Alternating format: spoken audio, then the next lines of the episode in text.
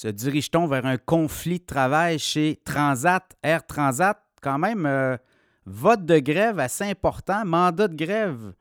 On dit qu'on a voté à 99,8% le mandat de grève historique. Et tout ça pourrait apparaître le 3 janvier.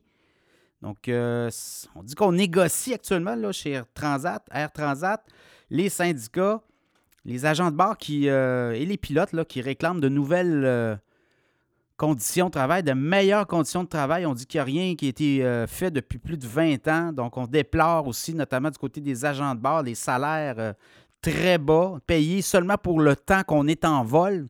Ce que je ne savais pas, d'ailleurs, j'ai appris ça tout récemment. Donc, il y a des agents de bord qui peuvent travailler une heure ou deux avant que le vol, euh, en fait, l'avion décolle. Dès que l'avion décolle du sol, on commence à être payé, imaginez. Et la même chose lorsqu'on atterrit dans les aéroports. Également, on dit que des grandes. Euh, grands moments là, où on travaille 10, 11 heures de temps sur des vols très longs et euh, pas de repos. Donc, on déplore un peu les conditions de travail. Donc, c'est assez unanime là, du côté des euh, employés de Air Transat. salaire également, on dit que les salaires commencent à 26 570 dans l'industrie. On dit que c'est parmi les plus bas salaires, même qu'on dit qu'il y a des travailleurs de l'entreprise qui doivent avoir une deuxième, troisième euh, emploi, troisième boulot, deuxième boulot pour euh, arriver à leur fin. Donc, voyez-vous, là, c'est un peu ça ce qui se passe. Donc, c'est un peu la face cachée de ce qui se passe dans les, euh, les compagnies aériennes. Est-ce qu'Ottawa aussi est capable de faire quelque chose pour les travailleurs d'Air Transat?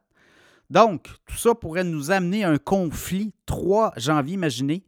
Donc, ça va être à surveiller aussi également. J'imagine qu'on va vouloir s'entendre sur des conditions Meilleures conditions de travail. L'entreprise est rentable au dernier trimestre, 746,3 millions de revenus.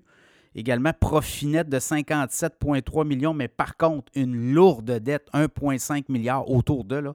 Donc, ça, c'est peut-être l'espèce de poids, là, qui, l'épée euh, qui est au-dessus de la tête de Transat, parce que ça prendrait quelques trimestres mauvais Là, on comprend que, bon, c'était l'après-COVID, tout le monde voulait voyager, là, mais là, on va revenir à la réalité. La réalité, c'est qu'on doit payer nos factures également. Il y a des gens qui voyagent moins, qui vont voyager moins.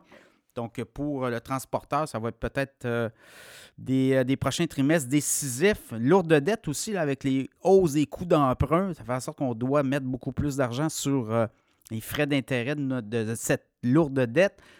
quand même, le titre de Transat est à 5 cet été. Monte un petit peu euh, dans les euh, derniers jours, autour de 3,72 Mais quand on regarde avant pandémie, un titre qui était autour de 15-16 même qu'Air Canada avait euh, mis des visées, voulait acheter Transat, ça a été bloqué par les autorités européennes du transport aérien.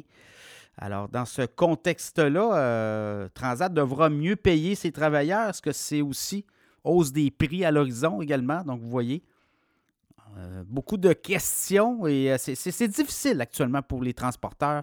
Beaucoup de coûts, beaucoup d'intrants. Les, euh, gouvernements mettent des taxes dans les aéroports. On ajoute toujours des frais supplémentaires. Donc, pour les transporteurs, ce n'est pas facile d'évoluer au Canada. On l'a vu pendant la pandémie. Là, les transporteurs ont eu beaucoup de bâtons dans les roues de la part des gouvernements notamment.